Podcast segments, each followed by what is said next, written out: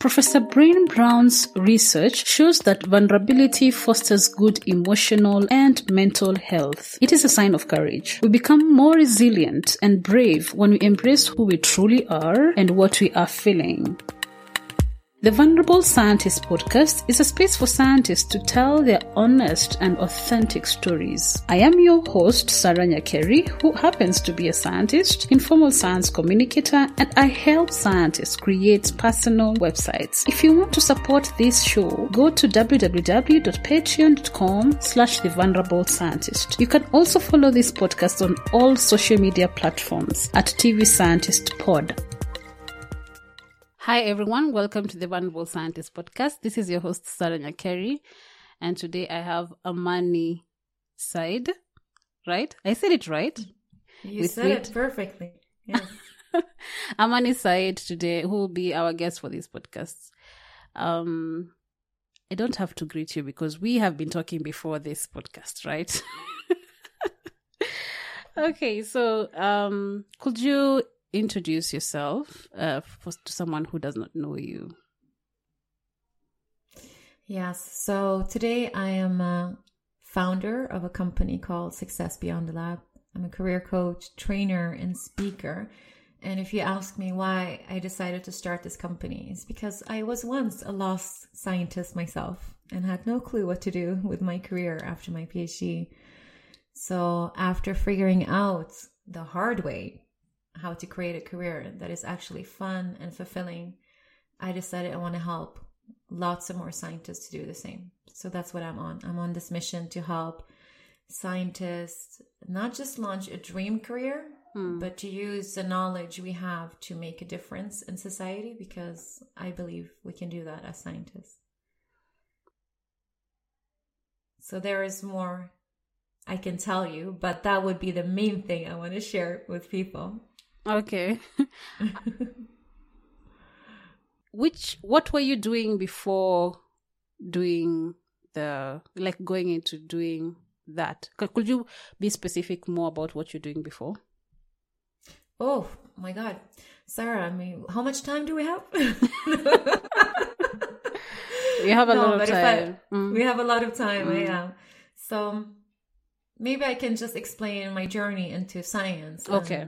Because I am a career coach and, and career is basically like the topic I like to talk and teach about. Mm. So when I was in school, I loved biology. I remember going to biology class and mm. it was like watching a movie for me. Yes, I was one of those nerds. I would be like, oh my god this is so exciting tell me more it was literally like watching a movie going to biology class mm. and i just noticed i would look forward to going to these lessons like all the other lessons were okay i was a good student in, in general but mm. biology would just get me so excited mm. so i think that's how I decided then to study biomedicine because I wanted to pursue a career that helps people. Mm. As a kid, I always want I want to help people. So I thought first to become a doctor, but then at the age of 15, I did an internship in the hospital. And I did not like seeing lots of sick people suffering. So I'm like, no, I don't think I want to be a doctor. Hmm. But I still love science. I love biology. So I thought, okay, maybe I, if I become a scientist, I can create like cures, you know, and like help people who are sick in that way. Hmm. So that's really what got me on the path of science. I studied biomedical science. Then I decided to move to Germany. So I grew up in Sweden. Mm-hmm. And I moved to Germany to do a PhD there mm-hmm. at the age of 23. Yeah, I started quite early with my PhD. Mm. And in the beginning, I was very enthusiastic. You know, mm. I could not wait to start my PhD because I felt like finally I get to do real science because as a master student, you would get these like short projects like that are quite simple and straightforward, mm-hmm. not like like risky projects. Yeah. And then all of a sudden as a PhD, I had like three, four years to really experiment on something. Mm. But half a year into my PhD, that's when I got my first uh, you like to talk about lows, right? So I had my first low half a year into the PhD, mm-hmm. where all the data that I had been working on just went into the bin. It was really, really like just like okay, you know, all these experiments you did, and I was working so hard. I was working nights. I was working weekends. Like I was working my butt off. And then my PI told me, sorry, like it doesn't, um, it contradicts the hypothesis we had. And for uh-huh. me, I was like, so what? So what? I mean, it's still data, right? Yeah. It's still data, but it was negative data. Mm. It's not confirming the hypothesis. And that was kind of my first wake up call what science is like sometimes that mm. if it's not confirming the story that we want to tell, mm. we trash that data. Mm-hmm. And I got so frustrated and I was like, but somebody probably wants to know this information, know, that this doesn't work. So they don't mm. also waste half a year of their time mm. doing yeah, it. Yeah. It's like nobody's going to publish that. So I think that was the beginning of the downfall of my belief and my enthusiasm for science, to be honest. Yeah, because then it became like the PhD became more about creating positive data to sell a story mm. so we can publish versus actually looking for new knowledge. Yeah. Right? I don't know. So I don't know why I am so taken aback with that. yeah, you can. Can you resonate with that? I'm like, okay. So, what did you do about it? Sorry, I have to ask. I mean, I was young, you know, so I was like, I started this thing and I just have to finish it. I'm not going to give up. I'm also not a quitter. So I'm like, although I felt that it wasn't aligned with my beliefs and mm. I felt like, okay, it doesn't seem that I really fit in, into this work culture and this is not what I thought science would be like. Mm. And already from the get go, I started getting these messages like, well, of course, you're going to become a group leader and you're going to become a professor. And I, I mean, I'd never even thought of that. When I started my PhD, it was more about, I love science. Mm-hmm. But I didn't have this like set vision that I want to become a professor. But then I started getting these messages, right? But of course, this mm-hmm. is, this is your path. Mm-hmm. Um, so I noticed like I started getting almost like brainwashed that this is what you should become. This is what you should do to be a successful scientist. Mm. And I started struggling with that because I felt, but this is not me. So it felt like, you know, like when people talk about imposter syndrome and that it's so common in academia, I think it's like people trying to force themselves to fit in into this box of what it's like to be a successful scientist. Mm and then you feel you're not a successful scientist because you're not living up to these expectations and mm. these standards like mm. oh yeah i have a life i actually don't want to work 24 7 mm. or i don't want to become a professor or or publishing was not maybe my main priority it was more mm. about actually creating knowledge that is interesting anyway i think a lot of things in academia are broken and today as a career coach I find it sad and frustrating that still the same issues are are ongoing, and a lot of young people are losing faith and quitting science for for some of these reasons. You know, this frustration that I also felt when I was younger. So that that was definitely a low in mm. my scientific career. Mm. But then that also pushed me to look for something else. I'm like, okay, you know, if you don't fit in in academia and if this is not your world, mm. but you still want to create something meaningful mm. using your career, I started asking these hard questions. Well, what is that? What is that meaningful thing mm. that I'm mm. going to mm. create? Mm. You know? And that's really when the hard part started because it's safe when you're a student and you're in academia and you're in that culture, you know what to expect, you know what you can do. But as soon as you leave that bubble, uncertainty hits you. Yeah. and you go like, whoa, because there are so many possibilities outside of that world. Hmm. Okay. So, um, you, you mentioned that you grew up in Sweden, right? Mm. And, uh, how is it the the biology is it like uh, you you mentioned that initially you wanted to be a doctor right did you know yes. about being a scientist when you're still in school when you're still If in, not knew- before, not after. Mm. If I knew about being a scientist when I was in school, Like if there's a path being a scientist, okay. No, no. You just knew I that. actually Mhm. no. I only found out about science when I was like uh, a bachelor student. Really, it was until that point I had never considered becoming a scientist. And the, to be honest, the only reason why I did it was because I wanted to travel. Because uh, as a bachelor student, they offered us to do our bachelor project abroad, and they're like, you you can do these three four months of your ba- the final thesis in another country mm. and and work in a research institute. And mm. not everybody went for that but i'm a very curious person. So i'm like whoa i get to go to another country? Let's do it. So that was probably the the thing that made me want to become a scientist. So i ended up at the EMBL, the European Molecular Biology Laboratory in Heidelberg, which is a very famous institute. Mm. But back then I didn't know. I was just like, I just want to go abroad and have fun. So I had the best time of my life these three mm. months. Mm-hmm. I was like partying hard, working hard. I and then I got to really understand what it's like to do research. Mm-hmm. It was so much fun. Mm. So I'm like, ooh, I want to become a scientist. This is like playing in the lab and you get paid for playing. I mean, this is awesome. Yeah. If you compare that with the people who have become scientists in your space, like from from where you grew up, if they are, uh, do you, do you think it's the exposure that made them, like the same exposure that you had, that made them become scientists, or something else? I'm not sure actually. That's a good question. I hmm. think when I, because I always ask people I talk to, and I talk to a lot of scientists, I hmm. usually ask them, why did you become a scientist? Hmm. And when I give workshops and trainings, I also sometimes ask people, please share in the chat what, what are some of these values that made you become a scientist? I think one common factor I hear a lot is curiosity. Mm-hmm. I think this is what a lot of scientists have in common when you're curious and you just mm. want to know more mm. stuff, you know? Yeah. How was your university life like when you were doing your biology degree? Bachelor, master, you mean that that time Yeah. for the PhD or PhD?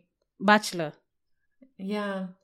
I have to say it was boring because it was all like these lectures. Like you would get like these super thick books of biochemistry, like I don't know, mm-hmm. 500 pages mm. and boring lectures. Mm.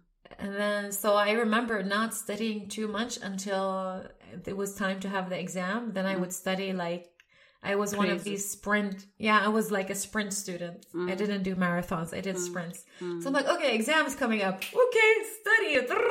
And then I would actually get really good grades despite studying last minute. But if anybody's listening to this podcast and thinking, yeah, I do that too, don't do it. And you know why? Because ask the person three weeks later, what what did you learn? It's out. It's out of your head. Like eighty percent of the stuff is gone. So repetition is key. So I definitely, if there was one thing I would do differently, if I go back, I would study more consistently because then the knowledge really gets integrated Mm. in your memory. Okay. Um. So you didn't do anything out of school apart from that EMBL thingy, right? When you still do your bachelor's. Related to science, you mean? Yes. Yeah. Yeah, no, that was the only thing I did. Yeah. So how did you transition to your master's? Like, how did you know you want to go to your master's?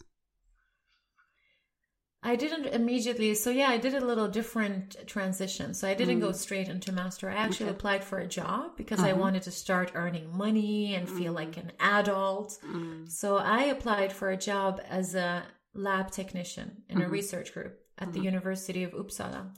And I was very lucky. I mean, I think the universe has been, I thank you, has been sending me lots of nice people in my mm. career. Mm. And I had the most amazing boss. He was so supportive and he was like, he was encouraging me all the time to mm. study and do a PhD and, and, you know, succeed in life. So he's like, you know what? Why don't you do a master while you're doing, while you're working for me? You can do both. So I had that option. So I'm like, great. So I was like taking courses in the evenings. And then the research project I did as a technician Um. became my master thesis. So basically, for two years, I was working as a technician while doing my master's. Mhm. And um, Mm. yeah, Was it a okay? But normally masters are not a paid position, right? Normally not, no. Mm. So well, that But was a there I was, yeah. Oh, that was an amazing thing, and Mm. and he was so great. I loved him, Robert Robinson. That's his name, and Mm. and I remember asking him back then when he hired me. I was like, "Why did you become a scientist?" thing. He's like, I just wanted to travel the world. I found it so funny because you know I thought he was gonna say it's my calling and I and I believe in science and science is so amazing. He's like, you know, I was young and it was like the tickets to travel the world and I was like, I don't want a job that I'm stuck in an office all the time. I want to travel and science is the best way to travel. I'm like, okay, makes sense. Mm. Could you explain to someone who doesn't understand the traveling part as a scientist? Yeah, because I mean, there is a downside to that, of course. The, the upside is that it's mm-hmm. easy to get jobs abroad because mm-hmm. usually the jobs are based on scholarship or temporary contracts for postdocs. Mm. The downside of it is that you don't have any permanent contracts, there's no mm. safety, mm-hmm. right? Mm. So scientists can easily spend, you know, two years here and then they move, and then two years here and then they move, three years here and then they move. And even when you become a group leader, like uh, Bob Robinson, my previous job, he also had to move. So he spent five years in Sweden. And then as, after five years, his contract was over and he had to move again. So he moved to Singapore. And again, un- until you become a professor, which is basically the only permanent contract most of the time, unless you're a staff scientist. And how long does that take for you to get to professorship after you've gotten your Well, bachelor's? Yeah, you probably have lots of gray hair, but I guess, yeah, it varies from person to person. Yeah. Yeah.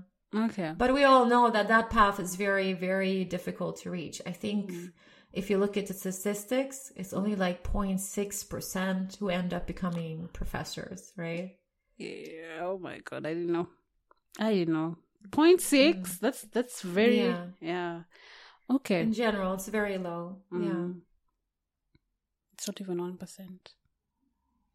But then I also think that we need to address that being a scientist, and I like this, I sometimes see this hashtag on LinkedIn Mm. once a scientist, always, Always a scientist. scientist. Yeah. because I don't believe if you leave academia, you That you- failed. Or that you're not a scientist. Mm-hmm. My God, like I I'm using my scientific thinking and methodology in everything I do. Mm. Everything, even my cooking. Like the way I cook is scientific, you know? like I structure everything and it's so yeah, it's so analytical. I mean, it's crazy. So um I think it's important to see that that when we're doing science, it's like a training. Mm.